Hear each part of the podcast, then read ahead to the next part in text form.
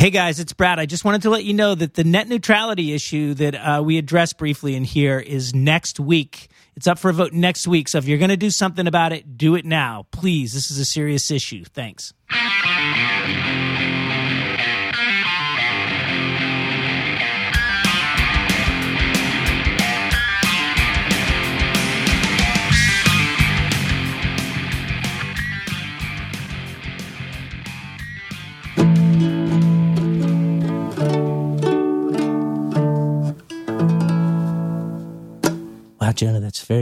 Thank you so much. Welcome to Going Off Track. Welcome Bra- to musical interludes in the afternoon. Brad has this uh, miniature little nylon string guitar with five strings that I, I love picking up over here, and I just love writing tunes on it. Yeah, man, you're doing a Everything great job. sounds good in open tuning. Some- yeah, it's a sweet tuning. It's very sweet. It's very nice. Um, but yeah, welcome to the podcast. I'm, I'm done with that. Don't worry.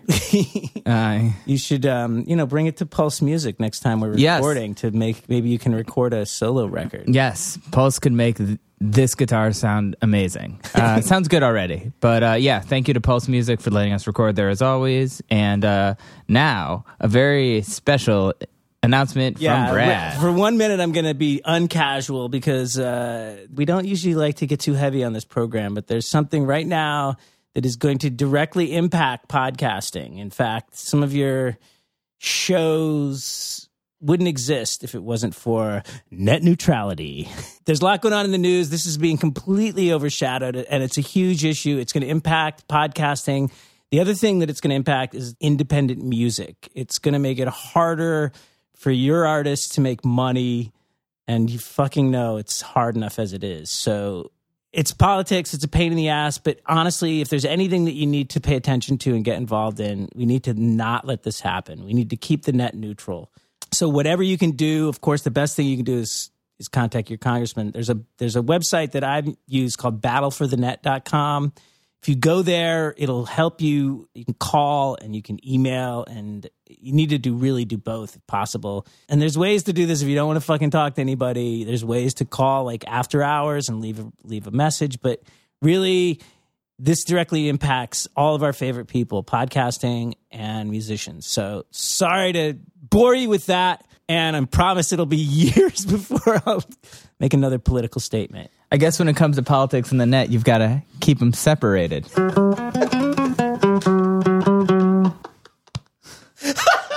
All right. Wow, I don't know which was worse, my diatribe or that. I don't know. That I thought it was. I thought it was a smash. but uh, anyways, uh, today in the podcast, today in the podcast, um, we have Scott Winegard. Uh, you may know him from Texas is the reason. Um, Or he may have cooked for you. or he may have cooked for you. Yeah, Scott is a very well-known chef, vegan chef. Um, I'm sure he can cook all kinds of stuff. Uh, yeah, he was also the bass player, is a bass player in Texas is the Reason, as well as a bunch of other bands. Um, just old kind of New York hardcore dude turned successful chef. Um, and he's the last member of Texas is a Reason for us to have on the podcast yeah, that's and right. Scott is kind of based in LA now. So we've been trying to set this up for a really long time, but he was here opening um, a Mexican restaurant in the East Village recently. Um, he also was out here last year opening a, an amazing pizza place. I believe it's called Double Zero. But yeah, Scott um, is just an amazing chef, an amazing dude, uh, great musician, and uh, he is a cookbook with Matthew Kenney, who is someone he cooks with in Venice. Um, I think is a pretty famous chef. Um, the new book is called Plant Lab, I believe. Plant Lab, yeah. And uh, I think they work at a place or they own a restaurant called Bar Verde. But uh, but yeah, Plant Lab is his cookbook. If you're interested in what Scott's talking about, um, I would check it out because it's sort of a lot about you know these kinds of techniques and the way they kind of cook these foods. And you know, it's, I think it's vegetarian, vegan based, but it's cool. And you should definitely check out Scott's Instagram if you dug this podcast because, like I said, in this like his the stuff he makes it almost doesn't look like food. It looks like artwork. yeah. It's really very cool. colorful, very flowery, very. He's a great dude. Um, so yeah, so happy he could come by. So yeah, let's just get right into it with um, Texas is a reason and superstar chef Scott Winegard.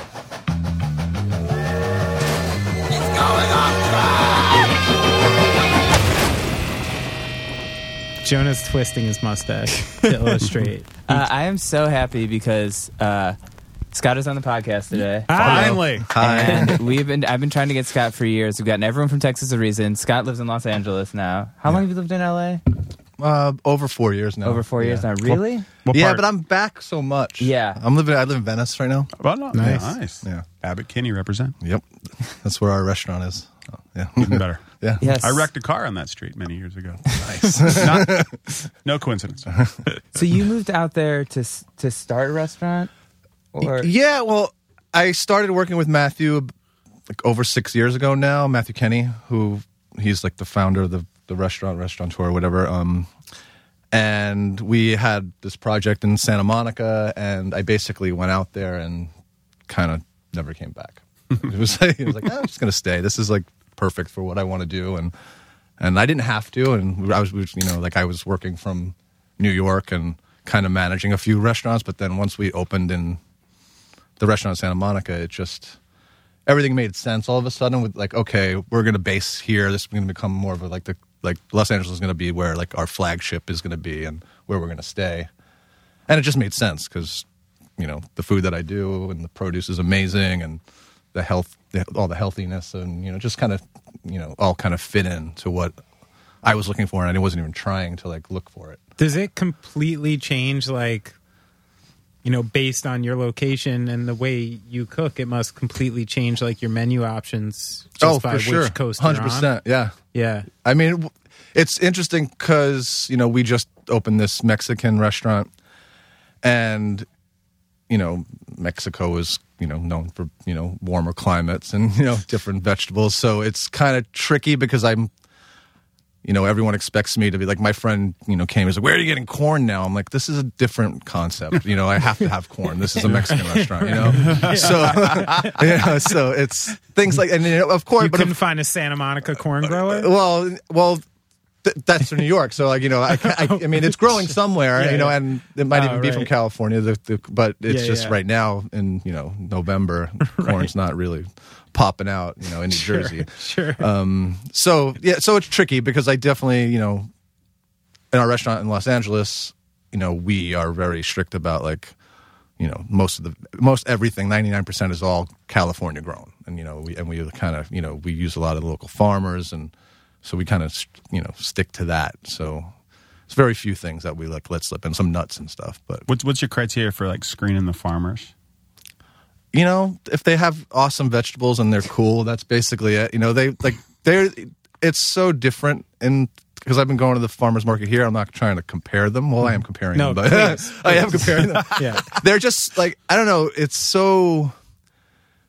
I feel like I've been to the, these New York farmers a million times, and they still don't know me. You know, and like you know, the first week I was ah. in at the Santa Monica Farmers Market, they're like, "What are you? What are you doing here? What, what are you? Where are you going?" And I had, and the next day, like, "Hey, Scott, what's up? You should go here." Did you? And like everyone's like really, it's so. I feel it's so competitive here in New York, and in LA it's competitive, but I feel that the farmers have a little bit more of a community where everyone's hmm. like kind of like got each other's back, or hey, did you see this? You see that? Like in New York, it's like I saw this rare thing and I'm gonna take it all for myself. And I've been like at the I, I've been at the market here and you know, in the rain, my hood up, grabbed like a bunch of things and.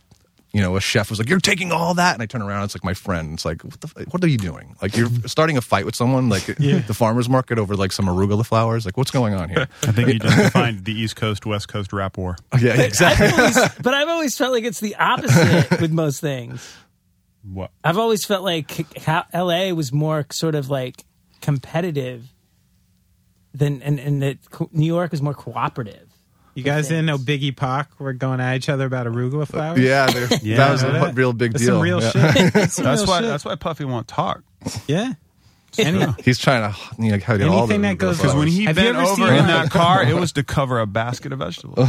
I was watching a movie once. Fact. yeah, and heirloom part tomatoes. of this movie alluded to that like the truffle market was like sketchy where like some guy with like a big leather coat is like hey i have these black truffles There's a guy and here and who- he's like i can't tell you where i got these he you know? he, he carries like a briefcase with handcuffed to his Yeah. hand. There's definitely a guy in New York, but, Los Angeles, a guy comes with this shitty like you know styrofoam cooler and it's like, hey, I got truffles, and it's like no big deal. But I guess you're like taking him on the subway and walking around, you know, whatever Manhattan's like kind of a sketchy thing. If like you know you have whatever five hundred dollar a pound, you know, black truffles. I mean, that's like serious money. Like, But who's going to buy them from that person? You know, like you know, all of a But sudden. there's got to be when you're talking about that kind of money, like somewhere through the history of time, someone's been murdered oh yeah, I'm because sure, of a truffle transaction, right? Yeah. Oh, uh, hundred percent. You're yeah. dealing Do with some truffles? serious dollars. Do they there. grow them anywhere except France? Can you get them here? yeah. There's some. There's some growing in Georgia. Some growing in Oregon. Oh, really? Yeah. You have to have a pig. Yeah, that's Pigs and dogs, mostly dogs now. like Oh, pigs- really? yeah. Really? I would Yeah. rather have a pig. I've never been. I've never like You can seen request a, that. a Were truffle. These, yeah, Were these truffles done by dog this or is, pig? but this Dog. is my fantasy. Piss This is my fantasy Georgian retirement program. Is My become a truffle farmer, like in, in France. really. Yeah, yeah. This is this is my, this is how I see me, me retiring. Never knew this about you, Brad. Wow. specifically, specifically truffle farming? Yeah, in specifically in France. Wow. And my wife points out, like, you know, it's probably like, you know, that's the kind of thing that probably runs in families for generations. And Yeah. plus, you don't Yeah. speak French. Brad, don't give up on your dream, man. Yeah, No, yeah. no, I'm- I'm- but I'm- now I'm yeah. finding that I can do it in Oregon. Yeah, you should And do it in Oregon. yeah. Sure, Uh, sure. Scott, I had You- a question. You know, I follow you on Instagram, um, and you post a lot of the food you make. And to me, I don't totally understand. Like, it looks, it's so beautiful and colorful, but it like looks like art or like flowers or something. I mean, like, could you appro- explain like your approach to, I guess, like vegan cooking? Well, I think like vegan cooking was always like you know had the you know stigma of being like it's like crunchy you know hippie and like everything was just like brown rice and you know there was everything was just brown and like this is like you know vegan food and vegetables and they're so beautiful on their own and it literally just like I you know years ago I had you know my friend had all these cookbooks she was a chef and I picked up this cookbook and I was like wow this is amazing this stuff looks so great why doesn't anybody do this strictly vegetarian? And I was like, you know, I work in a Angelica kitchen and, you know, very, you know, old school brown rice. And, and I was always like trying to like, you know, do things a little bit nicer and like, no, just do it fast. It's got to go. It's got to go. And so that was always my thing. I always wanted to, you know, elevate in a way, like, and just, you know, I always saw them as being like so, like every, all these colors are so beautiful, like the greens and the reds and oranges, you know, and even like the shapes of like mushrooms and truffles. Like there's so many different like textures and colors and, and t- flavors. Don't get Brad on on the truffles. Again. it's gonna run wild. We'll go after. um, but um, We'll talk later. so I just, you know, that was always my thing. I just wanted to, and then I just always wanted to elevate it somehow and have that, you know, try to find that, you know, that platform. And I, I worked with Matthew. I helped him open a restaurant called Pure Food and Wine. That was 2004, I guess, 2005. And when I found he was when I found out he was opening a restaurant, I knew about his, and I was like, oh, this is going to be it. This is going to be that nice restaurant and that, that's doing vegetables and and that was amazing because that was like a raw food restaurant. We weren't even cooking there, so it was a whole other like you know thing that I wasn't even like you know I was so intimidated my first day. I was like, I don't know any of this shit. This is like It's stuff. like I've- science. yeah, it's like all these Isn't there- dehydrating. yeah, I was gonna say, isn't there like a certain degree that you can't Yeah, go um, past? it, between like 115 and 135 140 they say they and they say that you know after it goes after that like some of you know the, the important enzymes start getting lost it's not like you're not going to get nutrition from but um it's better for you Right. according to you know raw you food. say it skeptically. Is it is it bullshit? You think? no no i think Oh. i mean i've seen raw food diets definitely help people and and i i feel i mean i've done it for you know long periods of time and i feel really great mm-hmm. it's just that i'm just you know it's just like when people get really like religious and like you know it's like it's like ah you know i'm just i'm just saying what people say and you can you know you can do it yourself and like Certainty will fuck everything. Up. You can't trust that. yeah so I'm, i say you know for me i felt good on it and like you know I, I don't do it for you know i couldn't do it today and you know it's really cold outside but you know, um, but you know being in los angeles in the summertime and everything's in season it's really easy to like not you know and you don't even think about it some of the times but um What started it with food with you? Like where? When did Yeah, that? was it when you were playing in? Texas still? or- Um, I always worked in restaurants. I like I started like bussing tables and being a dishwasher in an Italian restaurant in, in Long Island in Rockville Center, and and then I, I ended up working in like a retail clothing store like for another you know high school thing and but when I yeah basically Fountainhead my first band we you know we started playing we started to like play more and be a band and Chris, the guitar player, he moved in. His girlfriend started going to NYU, so he like basically moved into the you know the Lower East Side with her right away.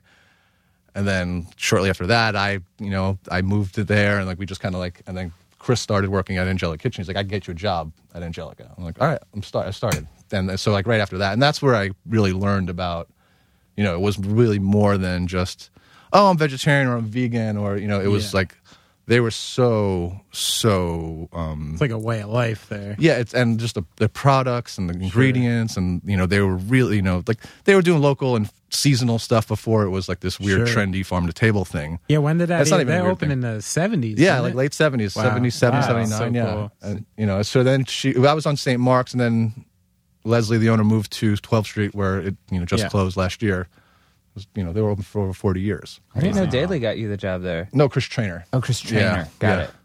Oh, also legendary post hardcore. yeah yeah I, it's my, my best friend from high school Still- Really? You yeah. guys went to high school together?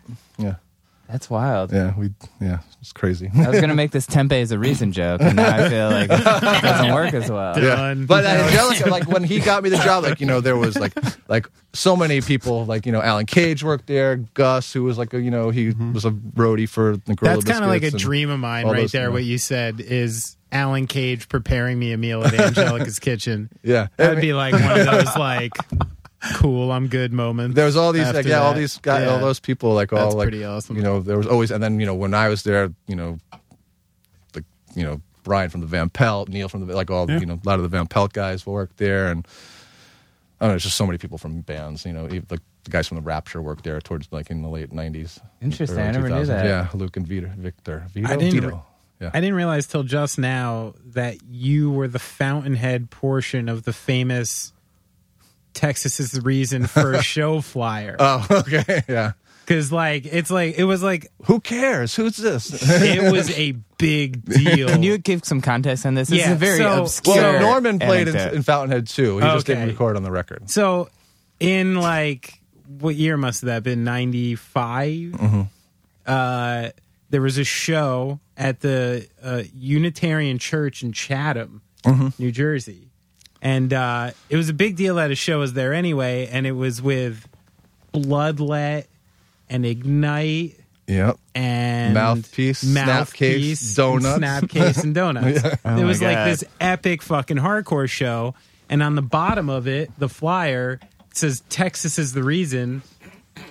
I mean, this is like a staple name now that we're all comfortable with, but at the time, we're like, "The fuck is that? How did they get on this show?" and then there's these little hyphens under it that say X, I believe, Shelter, Fountainhead, Copper, and Probably 108. May, maybe Yeah. and 108. Yeah. Yeah. and 108. And everyone's like, "What is this super group?" And and it was this like there was like an insane amount of like hardcore nerd Jersey kid buzz over like this mystery first band because there.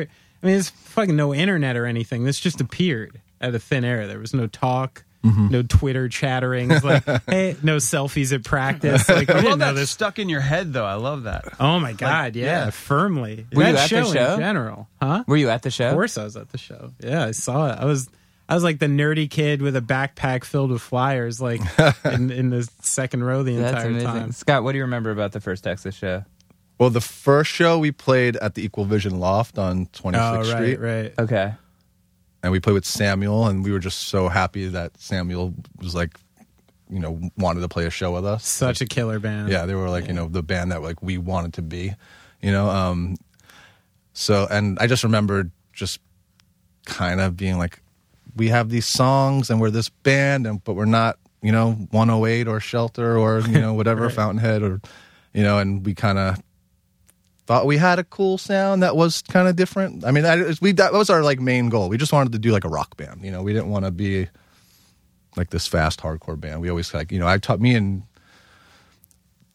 from the time like even when norm was in fountainhead we were talking about doing this next band and we like always had chris like as soon as the first time i saw chris daly play drums i was like i need to be in a band with this guy. He's amazing. And he and then just meeting him it was like we were best friends all of like right away and it just totally made sense so we always had this oh this band this band and we had like you know we talked about playing with this person we talked about playing with that person and then finally just we were at the Equal Vision Loft because Norm was living there, and phone call came in. They were like, Garrett got kicked out of Copper, and and like and then like the next day, like Norm like called him, was like, you want to play with us? And like it seemed like he was, you know, down in New York City because he was living in Buffalo. He came down and like we went to like Chris Daly's parents' house, and Chris Daly was still living there, and he had a little you know rehearsal room, and Is that in Jersey? that was in Jersey, yeah. And we just played, and it was like, whoa! And like the like the basically the three the the EP was like all kind of like kind of hashed out in that first practice. Like those songs just kind of came out, Really? and Wow. it was like this is really cool. And then getting Garrett to like kind of commit, and I kind of feel like he was down and he moved really fast, and things just kind of started happening. Right, like we would go to you know to New Jersey every weekend and just you know, make songs and hang out and swim and go to the mall and just, you know, be kids and, you know, just hang out in New Jersey. It was totally random and weird, but like, it, like, I'm, I don't know, never, nothing ever happened that way. It was so easy. And it always kind of just, everything just always seemed, seemed every, every time we played together, it always kind of seemed that it was like, this is so easy. This is like so, everything's so comfortable. Like, this is exactly like what it's supposed to be like. It's never like, like I've been in bands like you know and trying like what's the next part or what are we gonna do here like it, like Texas just all kind of like you know just kind of came together it always kind of does like it kind of gels really easy for us See, I love it because I get to reference Nowcore again because that's that's how I was living in California. That's how I first heard of Texas, Mm-hmm. and it was like this amazing KTEL presents comp. It was like the last thing I think they ever did. oh yeah and it was full of it was like Promise Ring and Jehu was on it. Mm-hmm. And you guys were on it. The Drive-In was on it. Jawbox was on it. It was just this greatest hits of awesome bands. And you were one of those bands that like in the middle, I was like, I, I've heard good things. Yeah. and let's do it. I'm like, motherfuck. Like, yeah, like it was phenomenal. Yeah, I remember you guys from that. What was that Rev? Was it 100 that they did skateboarding? Oh yeah, that? the in-flight program. Yeah, yeah. Yeah. We were at- I think we were the first song Yeah. too, so like that made it like very easy for like you know because he didn't have to get through all the other stuff. and I saw Scott on TV uh, cooking with Rachael Ray. Rachael Ray, I believe so. no, never, no. no, Was it with someone else? I was about to say how jelly I am. Heidi She's Klum? kind of like my Heidi Klum, secret, maybe. uh, yes. okay, yeah. I used to um I have a weird attraction to Rachael Ray. when for when she was uh, filming for um It's true. What Project Runway is that? What she did? So Heidi Klum, what did she do? Yeah, yeah, that's what she did. Project One. Yeah, yeah. Runway? She's too skinny. Heidi I'm more Klum? interested Yeah. in Rachael Ray. Sorry, Sorry. no, I'm, I'm sorry. I just went from six to midnight. What did you say? I, I for a, a while I would I was cooking when they were filming for uh, Project Runway. I would I would cook the lunch for Heidi and a couple of, of the other people on, on I'm staff more there. Talking you, about and Tim you did Gunn something with her on TV, though, right? What's that? Did you do something with her? On Yeah, TV? we did. Okay. Um, we did. Yeah, it was like she had like an AOL channel, so we did Okay. some like cooking things. I don't know if they're still on there, but I just fun. remember watching it. yeah. Yeah. There was the the funny thing was it ended up being aired in the cabs in the cab TV. Oh, Okay. yes. So I would get like The text- big time. I would get text messages from like my drunk friends late at night, be like, "You're on TV with Heidi Klum." I just turned you off so I don't puke. yeah, I can't deal with this now. Yeah, so but but yeah, no. So that was that was fun. That was it was cool to do those, you know, AOL video things. You know, we did some snacks and Do you like that? Did you like like the cooking and talking about it? And yeah, it's and fun. Teaching? It's just like you know, I just anything that I've never done before is always fun. You know, and you know, so it's just like, oh yeah, I'll try that. I'll try that. You know, I've, I've never been like, oh, I got to be on TV. You know, like it's not my, you know, that's not what I chase after. Is there like yeah? Is there is there like different worlds in like the chef world where? Because I assume someone who's always on TV and always doing these circuits must have like some sort of agent pushing them For sure, to yeah. these things. It's it's definitely a lot with PR and agents. yeah. and, you know, so how and- does that work? Like you get to a certain stature and like most people hire agents, or like are you part of like the cool punk rock chef community? Who's like, Um, I don't know. I probably I'm probably not that cool in the punk rock chef community. Um, kind of always how you know Texas was always kind of not cool in the punk if you were like a band like like if you were a band Uh-huh. in the chef community what band would you I'd be fucking Fugazi. No, uh, no, uh, I wish. No, I mean, but, but the thing is, like, I, like, in a perfect world, yes, I would love to be able, to, like, I'm so fucking strict with my ingredients. I'm fucking, you know, I'm going to charge, you Yeah. know, what exactly what I need to. But you know, I work for a company that's kind of big, and so I, you know, I basically feel like I'm, uh, I'm on a, one of those major label bands that, like, Okay. kind of does pretty good, but still like you know Maybe like I still have- Wilco or something. yeah, maybe Like something well, I there? can Yeah, do but that. we'll before Nels Cline. That's the later shit. Okay, so you're the Wilco of chef. Maybe, maybe Radiohead. We'll say something like you know a little more experimental and like That's true. cooler. Yeah, you're a little more out of the box. Like we're not really not, So it's not hard so to- Americana. well, it's hard to eat not your so later Americana, food. you know. Yeah. I'm true. amnesiac. Fuck the rest of it. That's true. That's now. Have you have you been approached by things? I watch a lot of Food Network stuff, and I'm always like wondering, like, where would they get this judge from? And and is, is that something that's ever come across? Is that something that not to judge. in? I've been asked to like, like you know, like chopped kind of situations and things like that. I just don't really think that competing Yeah. on TV with cooking is like is like doesn't sound fun to me. Mm, no, um, that's very stressful. It's yeah, and it's like I don't like I don't really like to do anything in 20 minutes. Like not to say that I'm not like efficient and like can't do, but it's like oh you have 20 minutes to do this thing with all Put a these Milky stupid, Way with yeah, some duck. dumb ingredients. and it's like, and What show are you I don't know. watching? Just, it's just kind of weird. Like it's something that I just don't really feel myself wanting to do. That I would. Yeah, ha- I mean, I don't know. Just. But I could also, you know, you could be like, "Oh, we're gonna do it right now," and I'm like, oh, "I guess I'll do it." But you know, if I had to, but it's just something I never really. It's not really something I I, just feel chase like after. food is such a cool, accessible thing because, like, my my children, I have uh, six year old twins.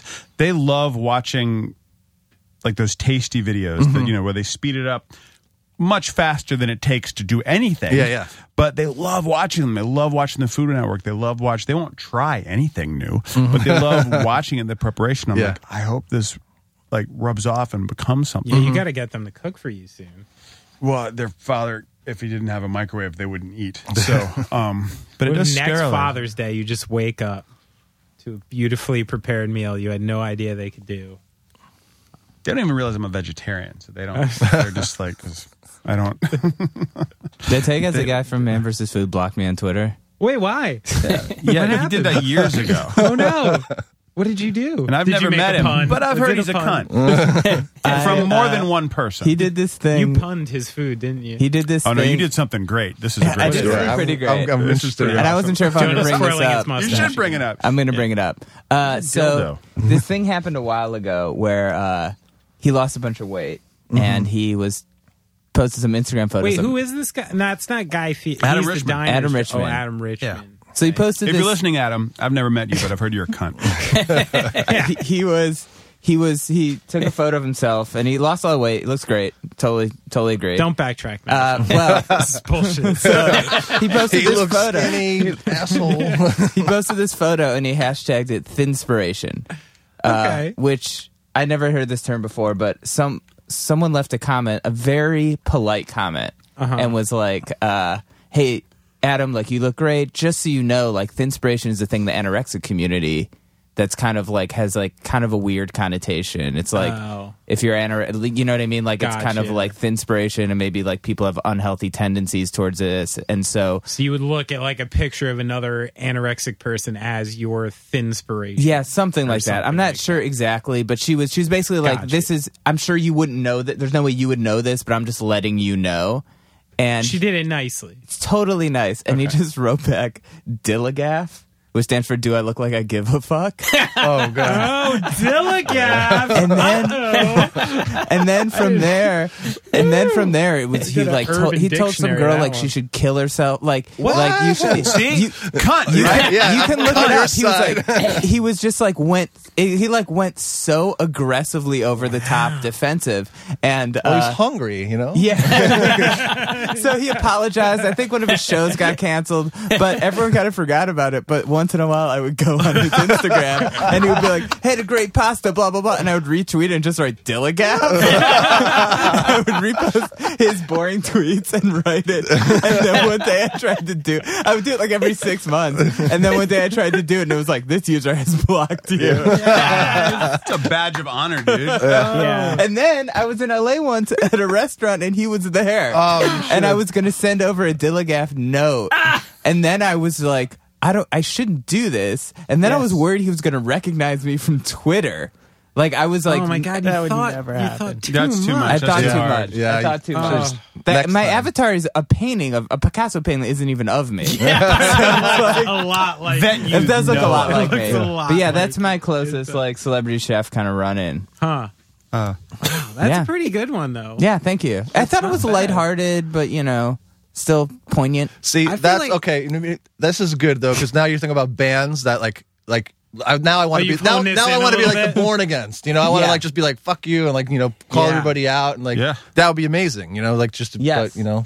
you But gotta- then, like, your service at your restaurants would suck.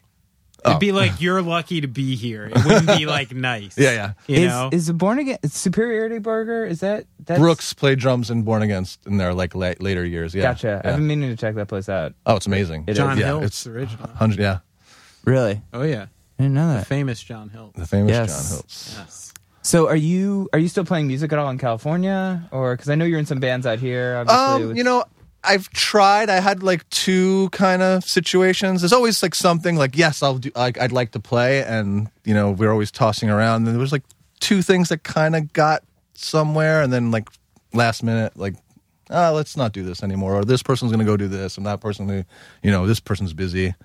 So I say yes, but it's not like something like I, I chase after. Like right before I left, I've been here for a month now, actually. Um, but they like I was talking to uh, some friends, and you know, like, oh, we're gonna get together, and I was like, I'd love to, but I have to go to New York and open two restaurants. But when I come back, if you want to play, that's awesome. But you know, I I really just want to play to like.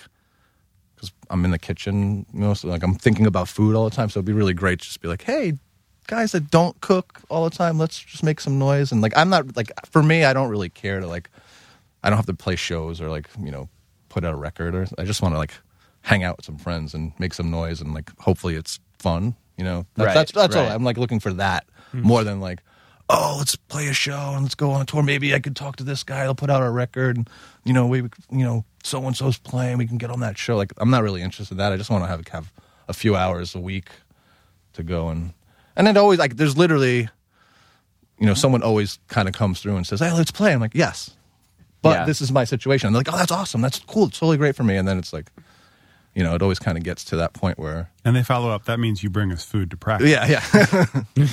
I mean, would. Do you ever feel like if you're well? First of all, Scott, do you want to start a band? yeah, sure. Okay, cool. Jonah's Nice. around. Yeah. I'm around. your schedule. yes, I have a lot of free time. Uh, Do you ever feel so? You get flown out here because I went to your the pizza place you Uh-huh. opened with Trevor. is great. Uh, I don't know how to pronounce it. Double zero. Double zero. Uh, do you ever feel like you come out here, like Scott? We hired you to open this restaurant, and then like you get out there and people are asking you questions, and you're like, I don't know.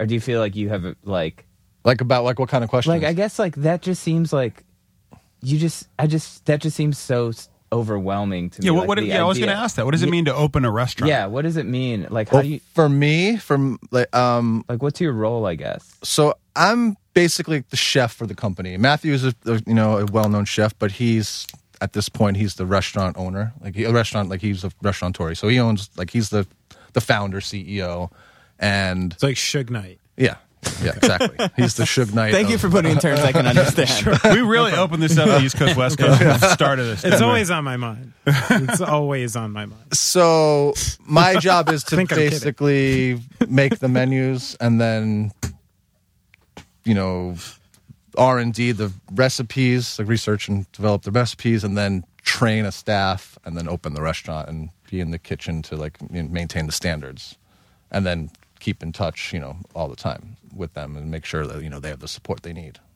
Do you have who is going to be like the head chef once you leave in place already?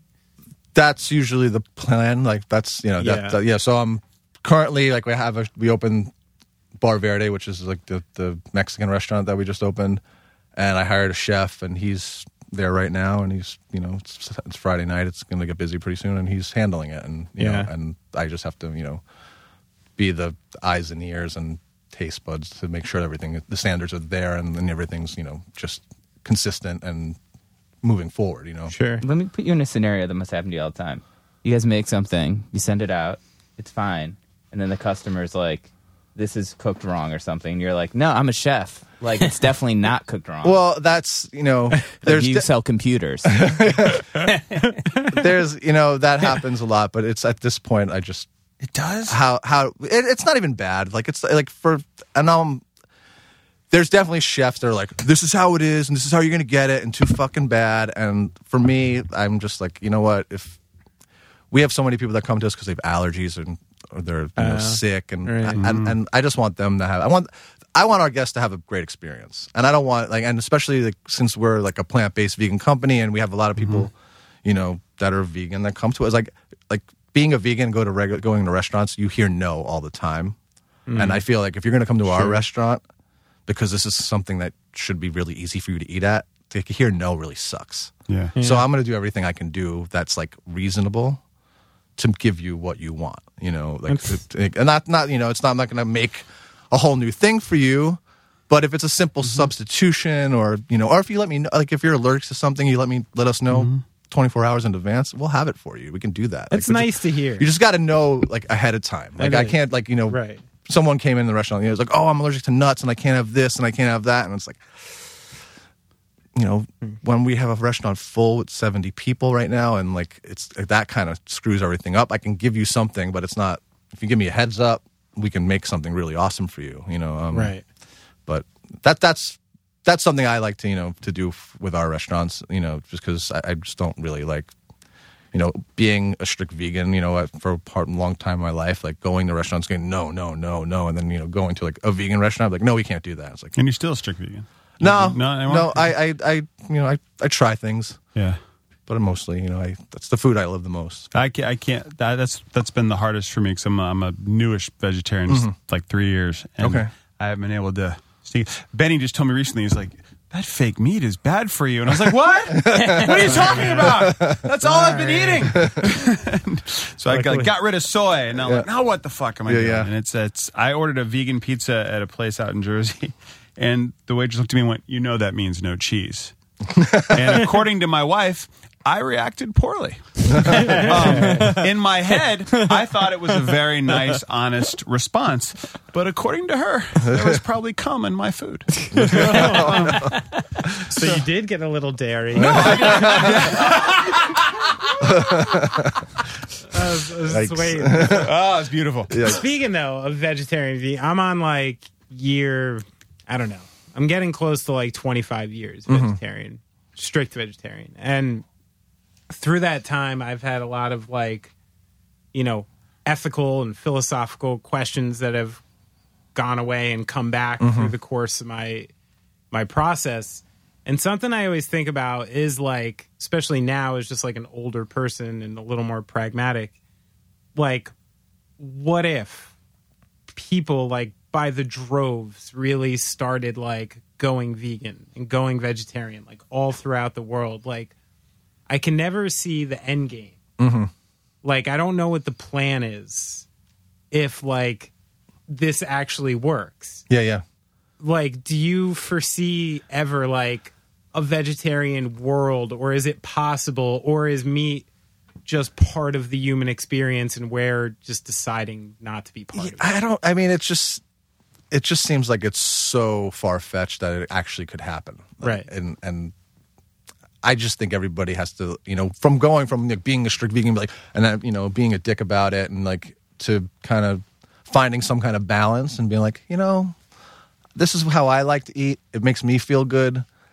It doesn't really make me feel good when I watch other people like push this shit on people. So like, I just want people to find out themselves. And you know, like I'm like people say to me all the time, "Oh, I'm trying to be vegan and I'm trying to be vegetarian." It's like that's great.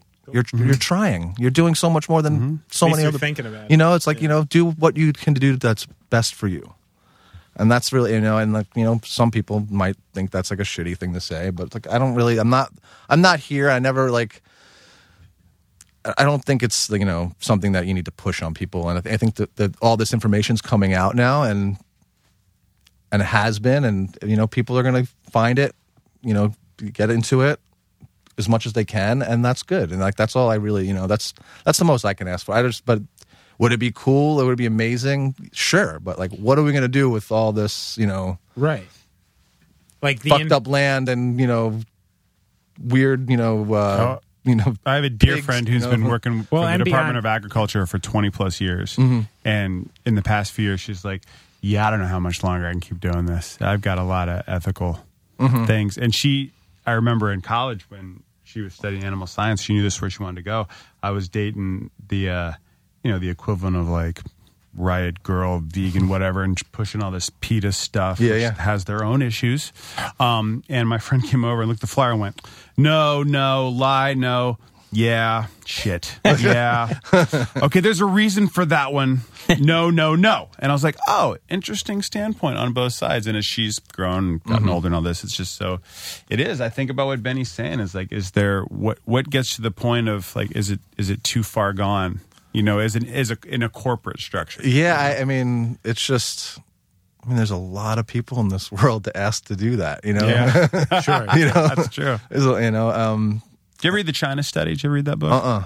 It's my my grandfather gave it to me because he had a he had a debilitating heart attack and went from being able to, you know, play golf all every day to not being able to walk Mm-hmm. nine feet. And his doctor said, You just got to change your diet. So he read this book, and it was about how in provinces in China where you go further out, where people don't have any money and you can't buy a calf, you know, they would eat, they would eat mostly vegetables. And oddly enough, they were much healthier than people in the they cities live and things longer like and that. yeah, Weird, right? Yeah. They live longer. So my grandfather became a vegan in his in his 80s. Wow. And went from walking nine feet to playing nine holes again That's Yeah. great. and it was and even his doctor went let's throw some fish in here for you just you're a little older you've gone too far into Uh-huh. Yeah, yeah. it but it's it's a very fascinating book and it's just super science I've it's all seen like I've been around like Yeah. you know, and I've seen people like one of the first like, working at Angelica. I worked in like the takeout part, you know, when I first started working there, and there was this older man. His name was Vinny Puma, and he just came The in. perfect New He was, he was great, right and he looked and he looked exactly Puma. exactly what you think he looked like too. And you know he he was Did he call you guy? Hey, gay. he kind of, yeah, probably kid. I think he called me kid actually. Um, but he would come and just get juice every day. And I was like, Vinny, just get something else. Come on, we got all this good food. And he, and he like literally like laid it on me. He was like, I had cancer. I went on this juice thing. This was like 1995. This Yeah, was like yeah. a long time ago. And I was like, and I cured myself by drinking all this juice. I cured myself of cancer, and I have no cancer anymore. And it was just like, huh? What? And like that kind of like blew my mind. And then all the, like, and then you'd have all these other people that were coming in there because they were, you know, had all these health issues that were like healing themselves. And you know, you think about it, you know, you you make your body the make digestion easy. Your body can like kind of like get to the other things that are, you know, it can help the other things that are bad. Like if you're like digestion's really hard on your body. So if you're like eating all this like processed food, it needs to put a lot of energy in that and doesn't get the chances to like, you know, maybe, you know, whatever, whatever, you know, your heart, you know, your arteries or whatever. I don't even, you know, it doesn't, it keeps away that energy to like, to help heal that. Mm-hmm.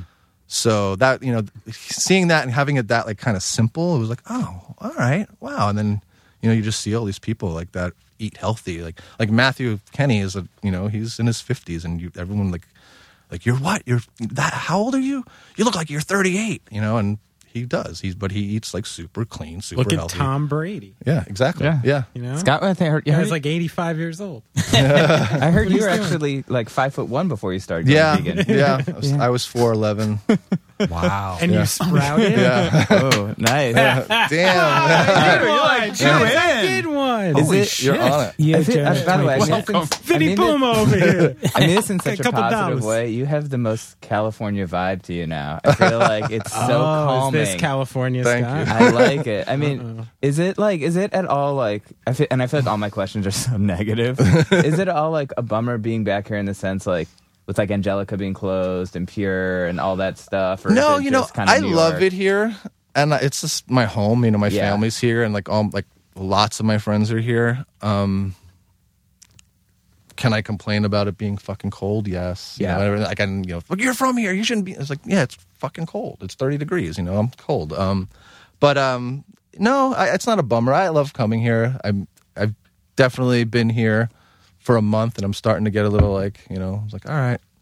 I've been sleeping above, you know, a heavy metal bar, which is really loud, and you know, it's like every night I'm like, oh, again, these fucking. Can you hear it? Can you hear it? everything? You can hear everything Yeah. up there. I can hear the band sound checking. I can hear like you know, I can people like, and it's also kind of fun at the same time. And I've been begging Justin and Elena to like do this like heavy metal sidewalk. Like they just should videotape or record them because there's so much nonsense that these people talk about. That's even better than Oh, I'm you know sure. heavy metal parking lot. you Yeah. know? I get like smoothie Would- recipes and you know like the weirdest like like oh why am I recording this? This is so dumb. Heavy metal parking lot. I know people who were at that show, Uh-huh. and ah, God, I remember the first time seeing it. I was like, "Holy shit! This is every dildo I knew in high school wearing a, a Swan Song T-shirt." so, God, I love that movie. It's so great.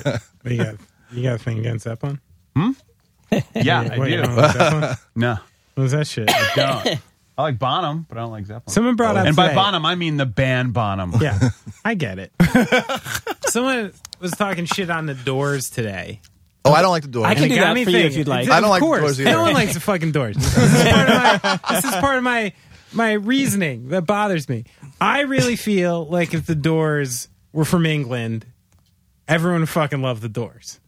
Uh, and the same attitude they carried over here doesn't work. And if fucking Led Zeppelin was from California singing about Valhalla and your Underlord and fucking Lord of the Rings and shit, it would have been like the corniest, like whatever. That's a let's really good point because everyone Yeah. loves like the faces. Yeah. Why? It's ridiculous, but because it was like smart and British, like they got away with it, and because the doors were kind of like, we're dumb and American, they can't get away with it. I don't yeah, like but this. they also suck though. no. Hey, How did that band suck? Come on, The Jim Doors? Morrison is the Yeah, biggest Ray They didn't even have a- head they didn't even out have a bass there. player. they were not good musicians. Oh my god! Oh my god! This is Densmore's a good drummer. They had some cool Yeah, what- organ parts. Great That's a cool- great Yeah. drums. Sick organ. And the Yeah. two records after he died were really good. I'm just saying. I think there's something going on here.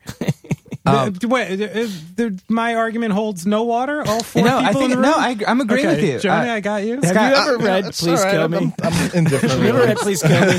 no. Scott, Just what, read the first chapter. Please kill me. All right. what's the I will. classic rock band that all your friends like that you just can't get into? Hmm. I'll, go- I'll go for me. I feel like CCR. I just never could really get into. Okay. Yeah, it's kind of rednecky. Yeah. Yeah. Wait, I- am I allowed to say that? Is that a bad word? Oh fine. God. no, I Oh. don't think so. Oh, okay. I didn't know. You're sitting in front You know- of one. You're fine. I'm trying to. That's a good question. I'm sure I don't like a lot of bands that my friends like. Um, but I used to hate Led Zeppelin. Really? In high school, I hated them.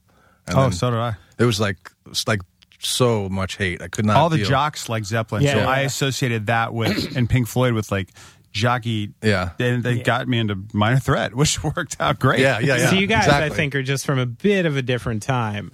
like, like Led Zeppelin was nostalgic by the time I Right. got to high school. But when they were, I mean, they were nostalgic for sure, Yeah. but it just was not like I was the same way. All I cared about was skateboarding and the Bad Brains mm-hmm. and, and Minor Yeah. Threat. That and like anything that sounded, you know, like that easy listening. Uh, you know, you know, I was not interested in. Maybe if, only maybe if it was reggae because you know that was like some other like I was different, yeah, like different thing altogether. Rastas just seemed the uber punk. You know, they were so much more punk than anybody. You know, to me. So I loved. That's why I loved reggae. But yeah, I just like. But literally, I think you know, I like found Led Zeppelin on tour with Texas. So like we were just. I think one of us, it might have been me, like like that we were stayed at someone's house and there was like a Led Zeppelin tape. I'm like, I'm taking that, and we like and like all of a sudden it was like, holy shit, this is amazing, you know, like and then you know we're sound checking, you know, to like riffs and stuff, you know, like it was like such a weird thing, but like all Then you would sound check to the bands they stole them from. yeah, yeah, exactly. When we had Daly on, I felt like half our podcast was just talking about the Grateful Dead. Sure was. Yeah, he's that's he's like he grew up with them. Him and his his brother was super into it, and he's Right. like he's into it. He's on Yeah. it, you know.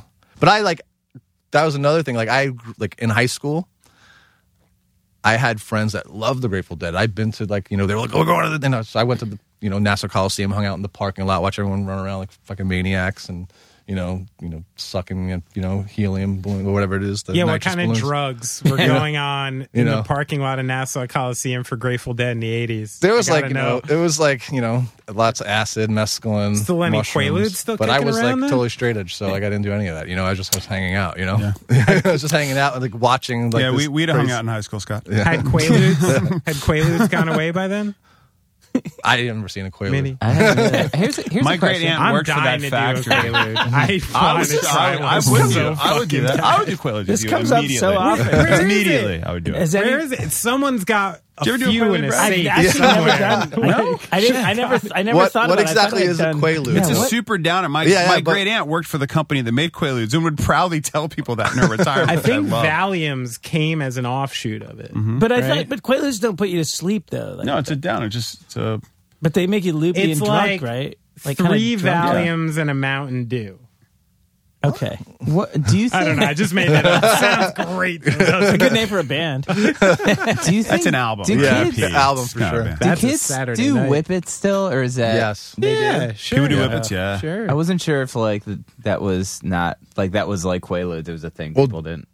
I think Daly sent me a photo, like we, me and Daly, and we have a like a text thread of a bunch of stupid shit. And he's like, "Look at these people; they're way too old to be doing this, and they're totally we're holding That's No. who's doing Yeah. it. holding balloons." Dude, yeah. I, I mean, was- someone stopped making Quaaludes. Someone did not stop making whipped cream. Yeah, no, I guess. Like, but I was like, I was. I wonder if just kids do like pills now or something. Like they have, or they like download drugs. I I, think don't the know. old classics. No, they, like, they drink Purell. they drink Purell. Yeah. Go look up YouTube videos Yeah, about, really? how to, about kids Someone got- showing how yeah. to drink Purell, Uh, Yeah. that must give you the shits. which was invented by Thomas Edison's brother. It just took like a long time to for people Purell to was go. invented Wait, he- doing he Purell invented as a drinking drug it? was Both. no, I don't know. About He invented he, he put the Purell thing Is it like together, drinking but- Robitussin or something? It's just like No, no, 'cause No, then it's I'd- just because then it has I'd a try trace it. amount of alcohol in it. People used to do the same shit with like breath spray and mouthwash just because there was a trace amount of alcohol in it. They thought if they fucked with it enough, mm-hmm. they get wasted. Is it? Oh, we do alcohol? that in college. If you didn't have enough Listerine. money for Yeah. beer, Yeah. you'd pay four bucks to get uh, Robitussin.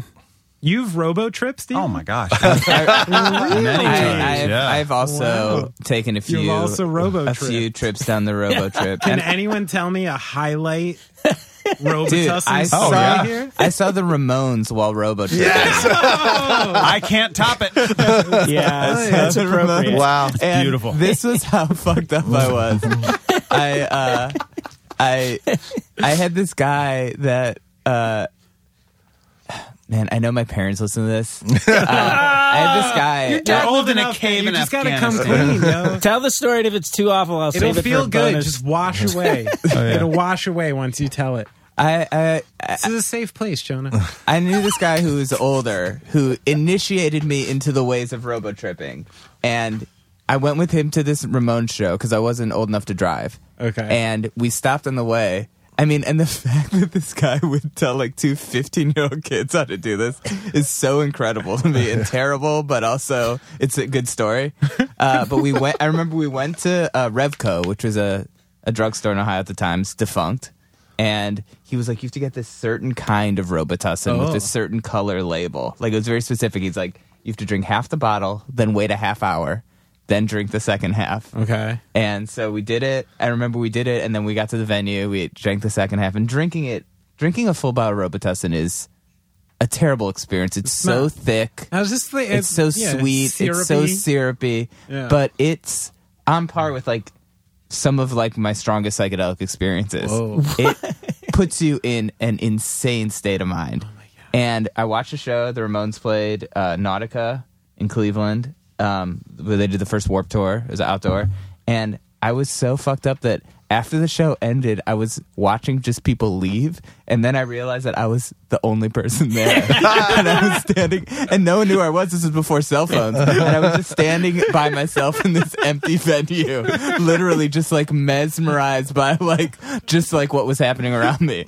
Well, at least you were beautiful. riding it, Yeah, you know? uh, and then go south on you. dude i have another robitussin experience that's even more messed up that me. that i'm i can tell because it was so long ago i was did it i only did it two or three times the last time i did it i Did went you dupe your parents to do this one? no dude i did it this is really bad Sorry, Mr. and Mrs. so i don't mean to take over this Sorry. podcast no, this is important. I, I did it with my friend and, Jonah has to come clean. And It's uh, vegan, right? Robitussin. we went think so. Probably. I was probably I was 15 again. I did it like two or three times. again. I was 15. I was still 15. I was still in my 15 again. I was still 15 and uh my friend was having someone I thought was my friend was Oh. having a house party because his parents were out of town. Oh man, And uh, I went to the house party with my friend, and he had a baby. He had like a cool babysitter who was like, "You can have a party. And I'm not gonna tell your parents."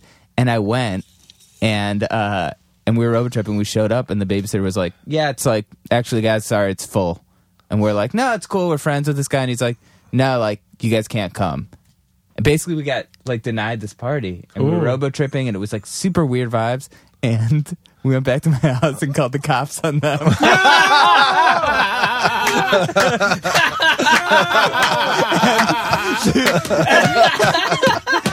and, and, so West Coast.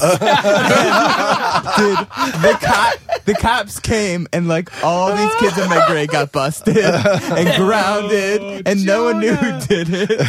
And I remember being Until in school, now. yeah, and people being like, "Did you hear about this?" I was like, "No, what happened?" and it was in yeah, and all these people got in trouble. And Did uh, you just tell this to make up to Mr. and Mrs. Bayer on the podcast? You're like, listen, Wow. I did the right thing. Yes, in the I end. did it a couple times. I did it and saw the Ramones, and then I did it and called called the cops on a house party that I didn't get it. I didn't get into. Dirty. Well, that Yeah. beats my go karting story. yeah.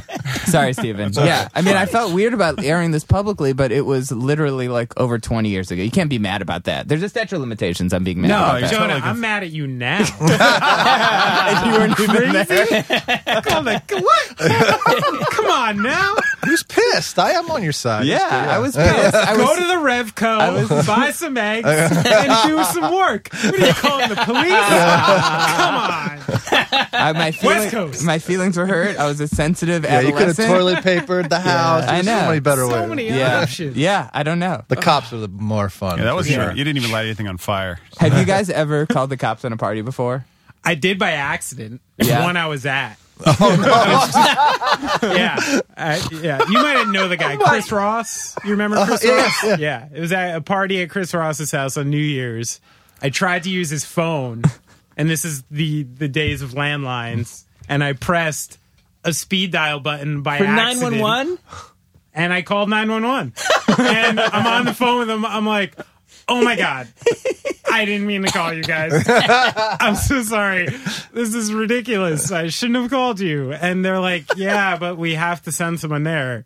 And I'm like, no, you don't. Please. Like, we're fine. There's nothing. Don't waste the taxpayers' money. And they're like, nah, it's like protocol. Yeah, they We got to. So I literally had to hang up the phone, go to my friend Chris, the host of this party, be like, hey, uh, the cops are about to come. I called him. yeah, but he's he's he was able to negotiate at the door, and they never they never came in. It, it panned out okay. I have some friends in a band who were supposed to play a house show. I don't want to give any names, and didn't want to play the house Names. show. and they called the cops so, that, so that they wouldn't have to play. Oh. No, names are important. Is now. this a band? That But still did they expect their exists? guarantee? Their I house? don't know. I don't know. That's a good question. Wait, that's, a good That's question. when it gets fucked Give up. Me give me three questions. I'll tell you after. I'll tell you after. Does the band still exist? Uh, shit. It was Okay. Texas is the reason. It was Texas is the reason. All right, you don't want to say. I don't want to. Jonah I'll looks so after. reticent right now. I feel like I've already divulged too much during this podcast. No, I just feel so beautiful. comfortable next to Scott's like glowing West Coast. I know, Like- gleaming. shining through raw Amazing. raw So- foodistry? I was wondering if those insane chefs I see in movies are real.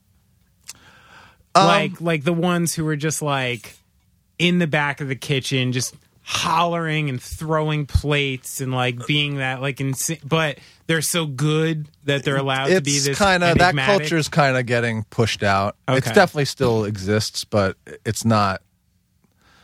It's not really, you know, it's it's not you know sustainable or fun to be in. It's like it's just like you know, it's like everyone always talks about you know the restaurant industry is like oh giving the guest the best experience. It's like we have to like you know as a chef for me that my big thing is like changing that culture where we're not expecting everyone to like you know, like these restaurant, like they they want everyone just to give up their life and like you know. And I work a lot, and I'm totally you know Sure. guilty of being one of those people.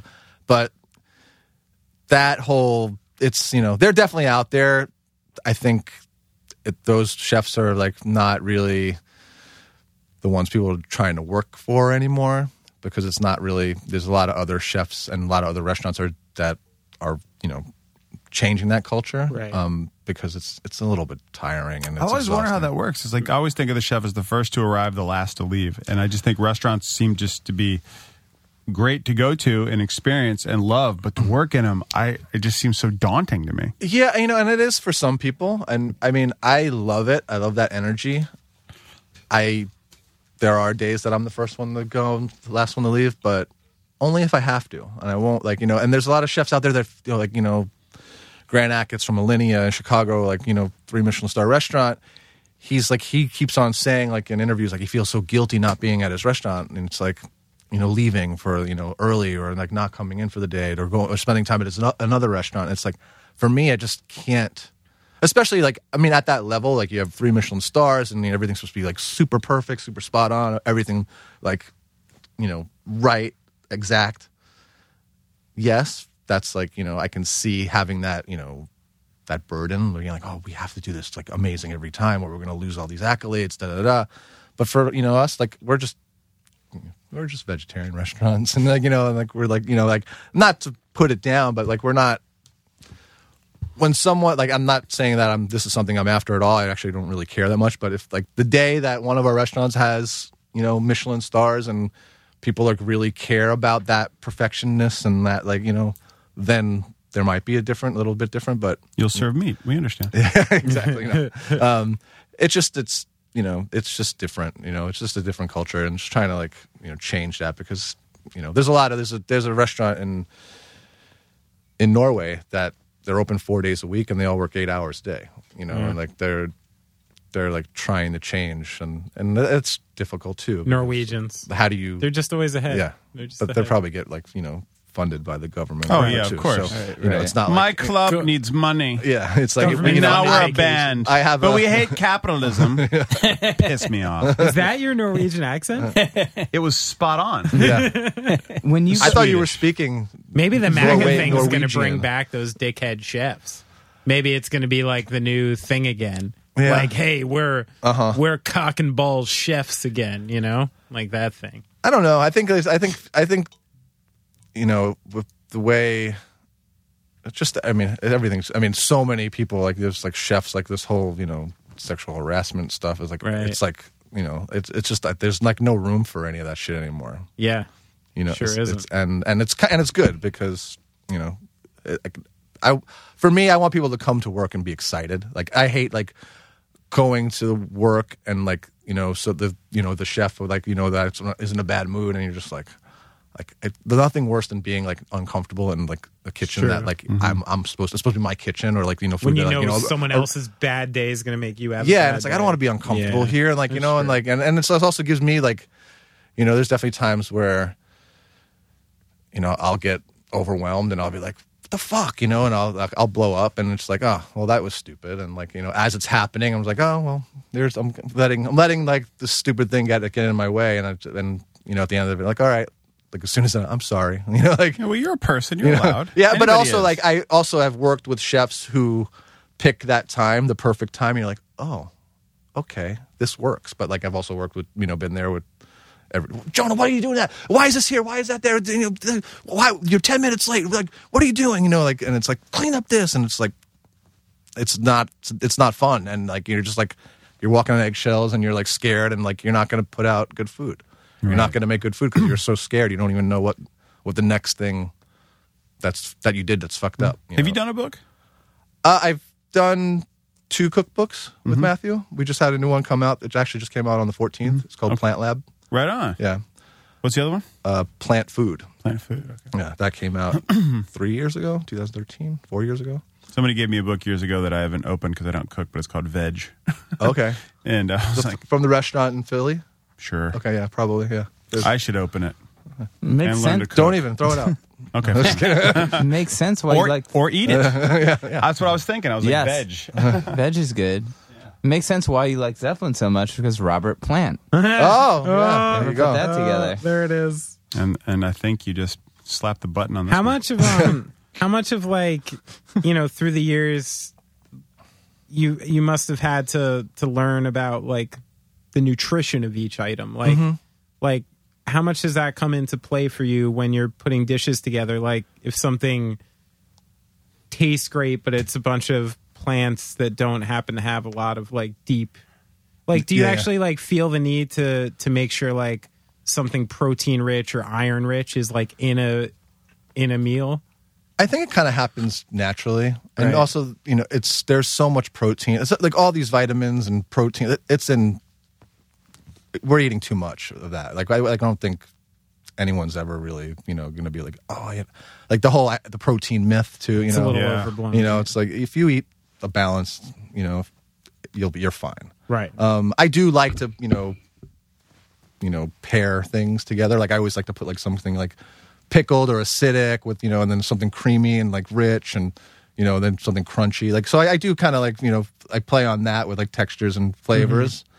But that usually just kind of happens naturally with like you know, you know, with the nutrition thing. But I did spend a long time like you know because I was really like going back to like Vinny Puma, like Right. being like amazed that like wow this juice can like heal people or so like I- I, definitely always you know you know paid attention to that but i like also like i love carrots and like carrots are like this like you know polarizing vegetable like why do you use so much ca-" i was like I, I just like them i think they're sweet they're, they're delicious like you can do so many different things with them but like their chefs are just like they're fucking carrots like They're you know polarizing because people like me were told to eat them, Mm-hmm. and then the only thing that cured my vision was laser beams. So fuck carrots. and you had to eat them out of a can and they're weird and soft Wait, you why know? is why are they pu- are are they see, are they looked at as like trashy commoner vegetables? yeah i just think it's like it's like a regular vegetable you know and That just Man. flowed off the tongue for you. I can't pretty good. believe there's such bougie yeah yeah bougie vegetable stuff. Mm. these So- aren't heirloom. What do you so what are like what are like commoner vegetables like potatoes?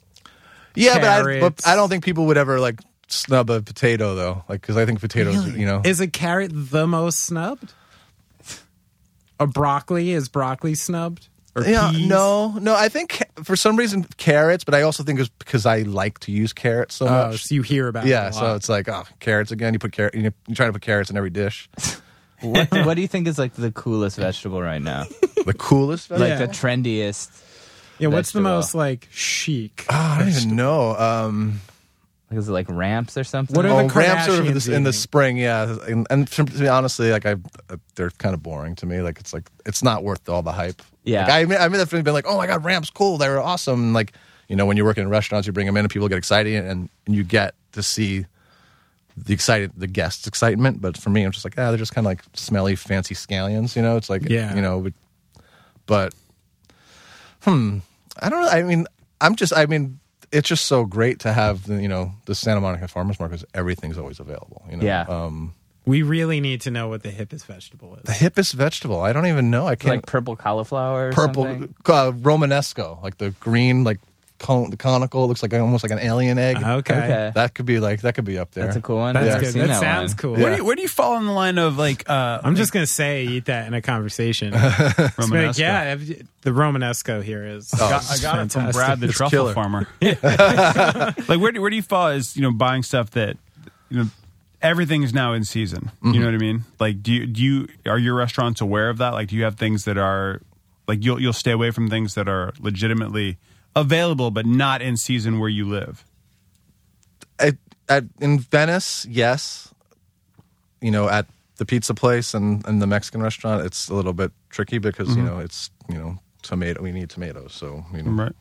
you know tomatoes. I was unaware tomatoes were a seasonal item, so thank you. Yeah, they're like you know summer, like late spring, summer. Um, but yeah, so I mean, in a perfect world, yes, mm-hmm. like I would love to only have what's growing and what's available, but mm-hmm. you know, we're you know a business and we have to have certain you know menu amount of menu items to like to make the money work to get you know mm-hmm. to get the guests to spend enough money to hit the numbers, you know, th- which is like something that a lot of people don't really realize, like you know, when they're eating at a restaurant. It's like, why is this twenty bucks? It's like, well, that's that Romanesco cost four dollars a head, you know.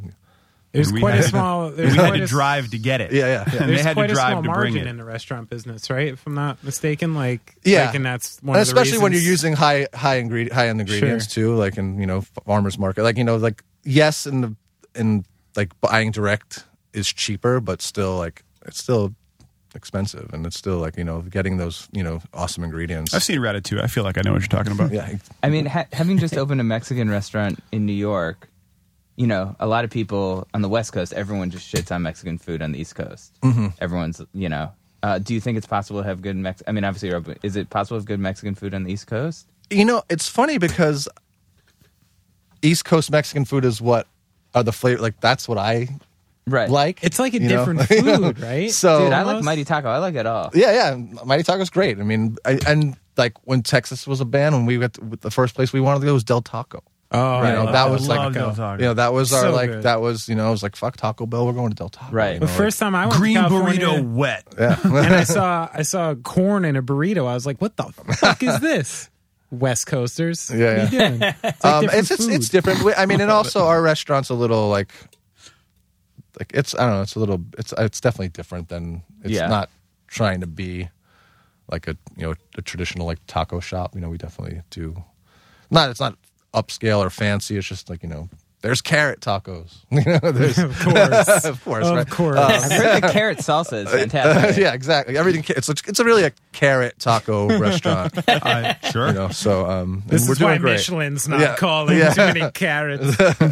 when you go out to eat, though, can you just have a meal and enjoy it? Or are you sort of like, I would have seasoned this differently? Or- I Oh, I yeah. never like I I always bite my tongue as much as like I can. I Yeah. I, I, I don't want to be that person, and I it's I'm just usually happy that I'm sitting down and someone else is cooking, and like and usually I chose that place to go, so I kind of want to be there for whatever experience. Like I definitely like have gone to a restaurant with some friends and like kind of like trudge through it like wow this really fucking sucks i can't believe i wanted to come here and this is like Right. this and but i'm gonna eat i'm gonna be fine and like the next day it's kind of funny it was like did everyone like that food and I'm like oh i'm glad someone's like no but like i'm glad and but it's also nice not to do it while it's happening because Right, like you know right. it's like sure. Can you you know. break down something like Yeah, like like, what- like when you taste something like break down the recipe, the ingredients, and Yeah. that always Yeah. fascinates me. That's that what I was going to ask. You're in a unique position to answer this question because, in some ways, like being a musician's ruined music Mm-hmm. for me totally. because I can never listen to the overall Uh-huh. sonic thing that someone else envisioned. I'm like listening to all the pieces. Yeah, yeah. Of course. And I'm, you're a musician, so you understand that. Does it go the same way when you start checking out a new meal, like something you're not familiar with? Like, Yeah, you know, it's. I, I mean, I definitely, you know, when I'm having something new for the first time or trying like a chef who I've, you know, been following or I, you know, I respect from afar and then finally get to eat there.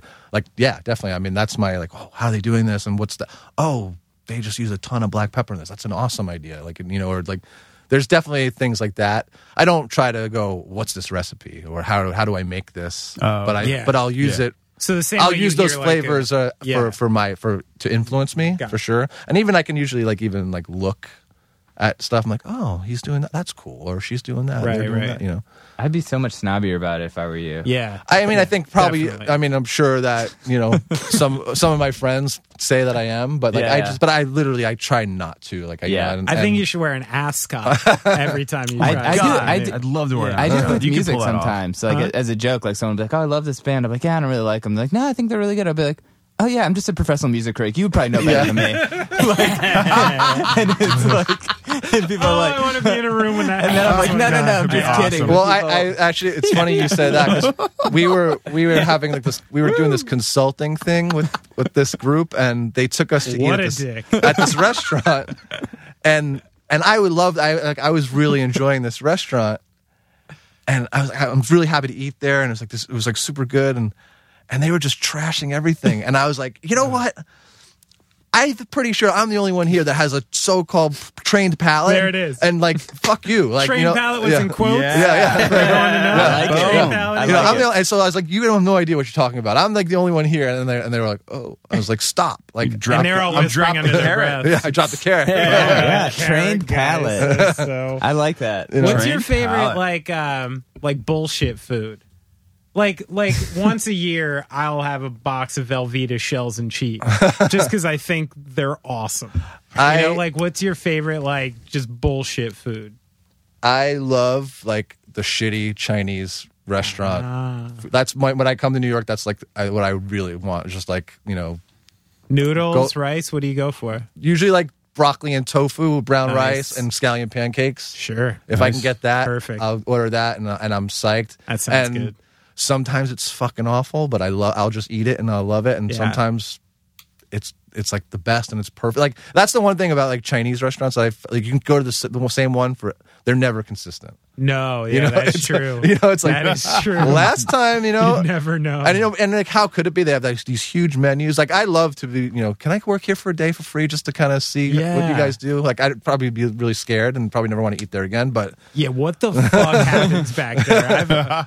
Man, but I, love know. like the whole I like the counter and you see everything and it's all yeah, just no matter where you are, it's a mess. Everything, mayhem you, back you know. there though. Probably, And there's just like buckets of stuff. I always just, wondered you know. too. I'm like, wait, why is it already done? like, I, I swear I barely paid you yet. Yeah. this shouldn't be done. You guys want to? Or then when you order pickup and they're not done, you're like, wait, Whoa, I called 20 minutes ago. How is this? How am I waiting for this? something? Yeah. How am I? Yeah. So that's like, that's my, like, That's a good one. That's what- Yeah, I that's love good. that. Well, Like- and you grew up in Long Island. Yeah. So yeah, you and, probably and growing up. strip mall Chinese. Yeah, that's yeah. what my parents are, weren't foodies. Like, you know, they like to eat, but, you know, that was like our going, oh, do you want, we're going out to eat. What do you want? And we're going to go pick up Chinese food. We weren't even going out. They We're were like, like, we're going to Panda. Yeah. Do you remember your place? Mine was the House of Wong. it was Great Wall. Great Wall. I'm sure there's Kinda- like there's five a bunch million, Of great yeah. walls. Yeah. The Chinese one. Yeah, the Chinese. Yeah, Chinese. Great Wall of China. Um, where where are you in the where are you in the dessert world? Like like especially like the vegan thing. That's what part of for me in my process can't get over it is that I eat a lot of candy. Uh-huh. Good and garbage. And thanks to Halloween, mostly garbage with my children. Yeah, yeah. I'm like 100 grand bar. I didn't know this still existed. I'm eating all of them. I I love to eat desserts and sweets. Like I definitely have a sweet tooth. Is that I- part of your your uh mo and in I you know the restaurants? I'm usually lucky to have a, a, a more talented pastry person than me. It's very different, right? Like, But Yeah. I but I you know yeah. like I'll I do I I have you know I made a cake the other day. at, You know, Bar Verde. I was like, I'm gonna make a chocolate cake for a special. Let's try this. I have an idea, and I, I, you know, I had a, you know, a recipe that we did, and I tweaked it a little bit to make it, you know, more, just, you know, for, you know, the Mexican restaurant. But I like doing it. How was it? Oh, it came out great. Like, and, and I always go, don't tell anyone I can do this because then I'm gonna have to do it all the time. I was gonna say, man, that's a different world. Yeah. Baking versus cooking, that's a Oh, for that's sure. a thing. You definitely have to, you know, like the ingredients have to be right. You can't just go, oh, just a little of that. Because you I know? will try and bake something, and it will ruin the kitchen and the smoke alarm. Yeah. and Steven, then, I have a solution for you. Mm. For your snacking. what? It works for me. Okay, I allow myself one honey roasted peanut butter. It sits in my fridge, and at night when I get like the fat boy craving for if it was in my fridge, anything that would be in there, I take a hearty spoonful of peanut butter and then I'm good. I see. You just don't know what you're dealing with with me. Oh, it's this is another level. This is this is. I've been this trained to do realm. this though. Remember, I was a I was once 240 pounds. I know sweets. See, for me, it's that that Trader Joe's the dark chocolate almonds. oh yeah. Instead of buying the vat of it, I'll pay more money to get the little dollar package. And they're like, yeah, but you could just get the vat instead of this handful. I'm like, no, they're smaller packaging, so I can eat them daily. Yeah, yeah. and everything. It's the same great. amount. but I always wonder with you know with the vegan world and you know what dairy goes into it Mm-hmm. and that kind of thing. Does that because I find yeah, milk chocolate I Yeah, yeah. tastes better. No, um, there's I like both. there's some there's so much you can Yeah. do now, and, and you know, with- And- without dairy, and that you know, there's like so many. There, it, it- there's a lot of you know. I'm familiar with the Ben and Jerry's almond butter ice cream. So people cream. know Jonah's just housing a pint of ice cream right now. Dude, I had the It's saddest. I had the saddest dinner tonight. I Tell- why? Because I, didn't have a lot of stuff and I didn't feel like going out. What so did I was you work hung with? I put some chicken broth with some red miso paste and some frozen peas, and it was not. yeah, it was that just. doesn't sound good. It wasn't good. but I was like, I just want something so I'm not hungry later. Flash I forward, wanted I'm to still support hungry. you. It's super, I think I'm hungrier. when you started what you were talking about, I really wanted to support you. Yeah. And then I found out I was gonna what pick you up some made. vegetables or something, and then I Yeah. was like, eh, I don't feel like going out. The grocery store's next door to my house. Was this frozen peas just Yeah. tossed in? I, I put them in a skillet with olive oil and cooked them separately, pretty- and then dumped it in.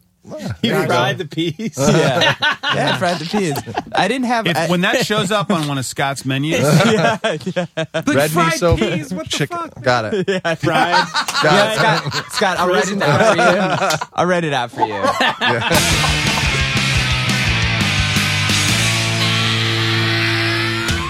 All right. Thank you so much to Scott for coming by. Um, if you dug that, like I said in the beginning, check out his cookbook with Matthew Kenney, Plant Lab. It just came out, I believe, uh, last month. And um, Check out his Instagram. check out his It's free. Instagram. Yeah, check out his Instagram. And uh, And don't Yeah. forget to get involved with your congressman. Yeah. Net neutrality. net Keep it. neutrality. Yes. So uh so Scott can continue to, to post photos of his food. With- Exactly. With, is that what net neutrality is? Not Yes. really. No, net neutrality is like so I heard someone talking about the other day. They'd be like, if you don't have this provider, you can't go to my website or something. There's a whole bunch of things that they could do to fuck it up. One of the thing, one of the ways they're going to try to sell it to people as a positive thing is that your internet will be a la carte. So you'd be like, yeah, I just want Facebook and Netflix. And so they're going to say, so it'll be cheaper if you just want those two things. But really, what's happening is these big companies are going to pay your provider for for access, and what that means is that they're going to get all the bandwidth. So that if you try to, and it's just, it's really, it's fucking, it's really anti-capitalist if you think about it, because it totally suppresses innovation. It suppresses small business. You know, it doesn't allow somebody to get started um, with like a with like a new Facebook. You know, Right. Um, because they will not. They just won't have the presence. These other these big companies will be dominating. They'll have control over bandwidth, which means that they'll have control over that their essentially their content will get delivered to you preferentially. It's just it's just it's it's anti everything that the net is about. The net is about is about getting whatever crazy information you want just as easily as, you know, Time Warner's huge fucking backlog of garbage. So it's just it's very yeah, it's it's a big deal and we've got us it can't happen. It really it could it could potentially really fuck up the internet as we know it today. Yeah. So yeah, write your congressperson. Um Sorry about that ding. Yeah, dude, what is going on with that? Uh, Brad has all these alerts. I think Brad has a lot of important meetings today. Um, but yeah, write your congressperson about net neutrality. Um, that was a great synopsis, Brad. Uh, I know it's something bad, but I didn't really understand what, stand what it was. Um, and yeah, um, thanks to everyone who supported us on Patreon. Um, please, if you want to um, be a patron for us, um, we'd appreciate it. We appreciate everyone who's who's joined so far. Um, you'll get early access to episodes, bonus content. We're working on some other ideas. So yeah, you can do that, or you can donate venmo.com slash off track, or just leave us a cool review on iTunes, tell your friends about it, tweet at us. Um, I've met a lot of uh, fans of the podcast recently, just out at shows and stuff. So thank you to everyone. If if you see me, feel free to uh, say hi. I'm I'm very friendly. You- I'm pretty friendly. You're very, very friendly. Yeah, I'm approachable. You're totally approachable and and I would say engaging. I met this guy uh, after the Pianos Become the T show in Brooklyn. We were hanging out. And he's like, oh, "I'm a big fan of the podcast." He's like, "I didn't picture you having a mustache." And I was like, "I was like, well, basically everyone has a mustache, And we talk about and we talk about him constantly." Yeah, but uh, yeah, this is what I look like. I don't know. Uh, it's weird. It is. It is. weird. You know, do you ever listen to that the Daily podcast with Michael Barbaro? No. It's like a New York Times podcast. And I looked up what he looked like, and it blew my mind. You know, like I had this image of him in my head based on nothing. Oh yeah, yeah. just like his tone, and I like, Well, and then I, Dude, yeah, one of the earliest podcasts that I ever that I first started listening to years ago.